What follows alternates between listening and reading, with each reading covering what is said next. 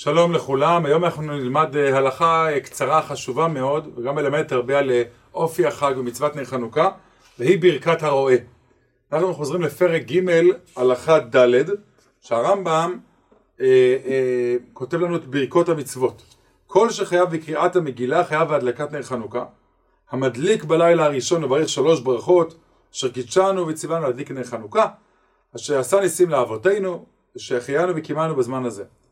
וכל הרואה אותה, את הנר, מברך שתיים, שעשה ניסים ושהחיינו. ובשאר הלילות המדליק מברך שתיים, והרואה אחת, שאין מברכים שהחיינו אלא בלילה הראשון. המושג הזה שחז"ל תקנו לנו, אה, אה, לברך על ראיית אה, נר חנוכה. מה ההגדרה, מה זה הדבר המיוחד הזה שתקנו על ראיית הנר, כמה אדם שלא מדליק רואה על ראיית הנר, דבר מאוד מאוד מפתיע, הגמרא בעצם מביאה, רואה צריך לברך. ותוספות במסכת אה, סוכה בדף מ"ו באמת שאל מה השתנה נר חנוכה שתקנו ברכה למי שרואה את הנר, מה שאין כן בלולב וסוכה, לא תקנו ברכה על ראיית לולב. מה... תוספות הציע שלושה הסברים. או משום חביבות הנס. הנס הזה חביב, אולי העניין של הפרסום, גם מי שרואה רוצה להודות להשם, להיות חלק. בלולב זה מצווה רגילה, אין פה איזושהי חביבות הנס, תזכורת לנס, ולכן פה תקנו ברכת שעשה ניסים למי שרואה את הנר. טעם שני אומר תוספות, גם יש אנשים שאין להם בתים, יש אנשים שאין להם בית, כפי שהסברנו בעבר, למי שאין בית פטור מנר חנוכה, הוא לא במצווה, אז רצו לתת לו אפשרות לקיים את המצווה, אה, ולכן תקנו לרועה לברך, לברך שעשה ניסים. אה, תוספות על זה מקשה, הרי מה זאת אומרת? הרי לא תקנו תקנה למי שאין לו בית ואין לו מצוות מזוזה, לראות מזוזה ולברך. ככה תוספות שואל על הדעה הזאת. כן? למה לא תקנו למזוזה גם על ראיית מזוזה? אחרי זה מביא טעם שלישי, דאין שייך לתקן לרועה ברכה שאין העושה מברך. במזוזה מברכים על קביעת מזוזה, זהו, זה המברכה. פה, בהדלקת החנוכה יש שתי ברכות, ביום רגיל וביום השלישי, הראשון יש ברכה שלישית שהחיינו. מה עם שתי הברכות? ברכת המצוות להדליק נר של חנוכה. הברכה השנייה שעשה ניסים. כל אחד שמדליק מברך את שתי הברכות. ברכת על המצוות וברכת הודעה שעשה ניסים.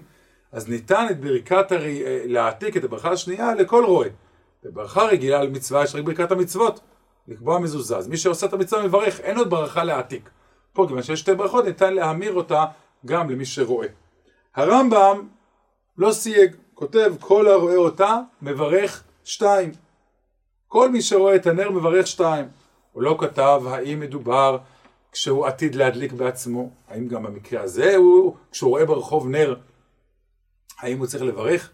האם אה, אם מישהו מדליק עליו, נניח אמרנו משפחה ספרדית שמדליקים על הבן, האבא מדליק על הבן, גם הבן שרואה נר חנוכה צריך לברך, רמב"ם לא סגר, רואה אותה מברך שתיים. באמת אה, אה, דברים קצת סתומים. רש"י באמת הביא שבלשון הזו, מביא פירוש לא הוזקקה ברכה זו, אלא למי שלא הדליק בביתו עדיין, או ליושב בספינה. אז חלק רצו לדייק מהרש"י הזה, שכל מי שעדיין לא הדליק, אפילו אם הוא עתיד להדליק עוד כמה שעות, יברך שעשה ניסים. כי כבר הוא... אבל ברש"י אחר בראשונים אחרים משמע שכל מי שעתיד להדליק, והאם הוא הולך בחמש בזמן ההדלקה ורואה נרות, הוא לא יברך כיוון שהוא עתיד להדליק. אבל ברמב"ם עוד פעם, כמו שאמרנו, אין סיוג בדבר הזה. ובאמת יש תשובה, יש תשובה שלא כך אה, ראש ישיבה הביא אותה, באמת אה, היא לא הייתה מצויה לקדמונים, והיא מאוד מאוד מפתיעה. אה, ומפתיעה לא רק בברכת הראייה, היא גם בהבנת מצוות נר חנוכה. מה יאמר אדוננו, שאלו את הרמב"ם, מי שהדליק נר חנוכה הוא ברך, וחזר והדליק נר חנוכה אחר, היחזור ויברך על ההדלקה או על הראייה? לא רק על ראייה, אדם רוצה להדליק בביתו פעם שנייה. וכן פעם אחר פעם אם לאו. טוב, האמת היא שלפי הרמב"ם אין כל כך הרבה זמן להדליק נרות, כמו שלמדנו בעבר, הזמן של ההדלקה הוא מאוד קצוב, מהשקיעת שקלטה רגל, זה לא זמן ארוך, אבל ברמה עקרונית, מה יהיה הדין? אומר הרמב"ם תשובה מפתיעה, הדבר תלוי בכוונת המברך. אם הייתה כוונתו להדליק נרות הרבה זה אחרי זה, ברכה אחת לכולם. ואם ברך והדליק ואחר כך הזדמן לו נר, יבהר ברכות אחרות. וכן אפילו הזדמנו לו מאה זה אחר זה, וכן בברכת הרועה. משמע ברמב"ם באמת, שאדם, זה קשור להלכות ברכות, אם הוא לא כיוון מראש, יכול להדליק בברכה מספר פעמים בביתו. וכן בברכת הרואה, זאת אומרת, אדם בלי קשר, כל פעם שאתה רואה נר חנוכה, ככה עולה בפשט התשובה, בפשט דברי הרמב"ם שלנו פה, גם בהלכה, כל הרואה אותה מברך, שעל כל ראייה וראייה, כן, בין אם הדלקתי, בין אם לא הדלקתי, בין אם ידליקו עליי, בין אם לא ידליקו עליי, כל ראייה, אדם רשאי לברך שעשה ניסים. טוב, זה כמובן דבר שלא כך התקבל בפוסקים, אבל הרציונל בעניין הזה, זה באמת, אה, הרעיון הוא שבאמת אה, פרסום הנס, כל אמירה, אה, וכנראה חז"ל, לפי ההבנה הזאת, זה התקנה פה, כל הרואה מברך, בלי, בלי סיוג. למה? כי באמת המהות של חנוכה, ורואים את זה ברמב"ם בצורה מאוד מאוד בולטת, היא לפרסם ולפרסם. ולכן כל ראייה וראייה של כל נר, כמובן בזמן המצווה, צריך להגדיר, שהרמב"ם לפי הזמן, הזמן שלו די מצומצם, משקיעת החמה עד שקלטה רגל מן השוק, אבל בזמן הזה, על כל נר ונר שאדם רואה, אה, רשאי לברך שעושה ניסים. אז כמובן, אם הוא עכשיו הולך ברחוב, והוא יודע שהוא הולך לראות עכשיו עשרות חנוכיות, אז הוא, לפי הרמב"ם, אז ברכה תכלול את כל ההליכה, כי הכל הוא מעשה אחד, כמו שאתה אדם מברך אה, בורא פרי העץ ואוכל מספר פירות, וזה פותר את כל העניין. אז כל החנוכיות, אבל אם נניח הוא באמת הלך ברחוב, ברך, לפי דעת הרמב"ם, באמת יצא שברך על כל החנוכיות, אחרי זה ראה לביתו, אחרי זה יצא עוד פעם לרחוב, אז הוא ברך עוד הפעם, על כל יציאה ויציאה, על כל מעשה ומעשה, זה דעה מאוד מחודשת. אולי על פי זה ניתן אולי באמת אה, לחדד איזושהי תובנה, שבאמת בחנוכה, כמו שרמזנו, יש באמת אה, אה, שני עניינים. יש עניין של מעשה המצווה, שזה נקודה, כמו כל המצוות, לעשות המצווה, להדליק נר של חנוכה, כמו להניח תפילין וכמו ליטול לולב. אבל יש עניין נוסף, שמה שנקרא, ואולי להדליק נר חנוכה, בטח אליבא דרמא אתה מקיים מה שנקרא את חובת הבית, שכבר ציינו שכל בית או בית מדליק נר.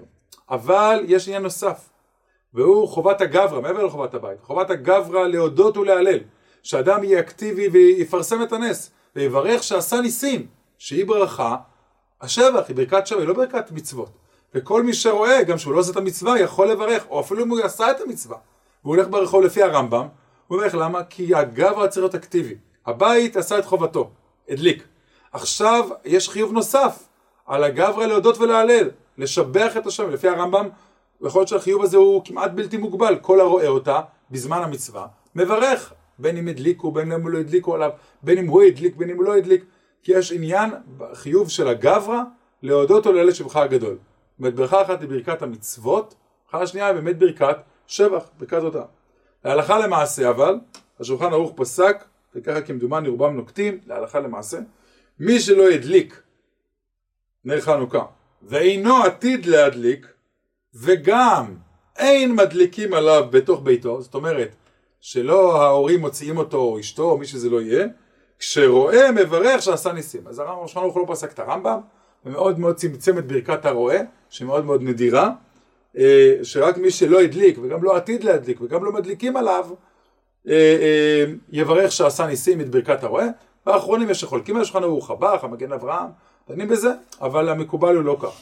צריך לציין שיש פה דעה גם של מאירי, שהיא מאוד מאוד מפתיעה, אה, שהוא טוען שאפילו אם אדם לא רואה נר חנוכה, יכול לבאר את ברכת שעשה ניסים אפילו בלי נר חנוכה. ואולי הדבר הזה רלוונטי למי שאולי בצבא, באיזשהו מקום מסוכן שלא מדליקים נרות, אולי גם לא מדליקים עליו אם הוא לבד או משהו כזה, משהו שזה קצת רחוק.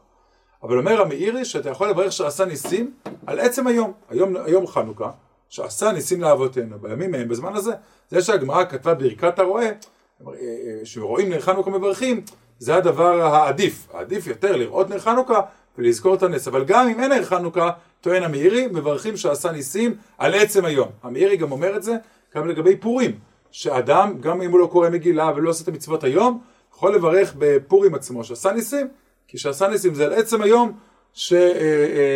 הוא זמן ניסים, הביאור הלכה הסתפק האם לפסוק את המאירי הזה להלכה למעשה, אבל באמת על ידי ברכת תורה גילינו פה איזשהו עומק לשתי הברכות העיקריות שיש לנו במעשה הדלקת נר חנוכה. שלום ולהתראות.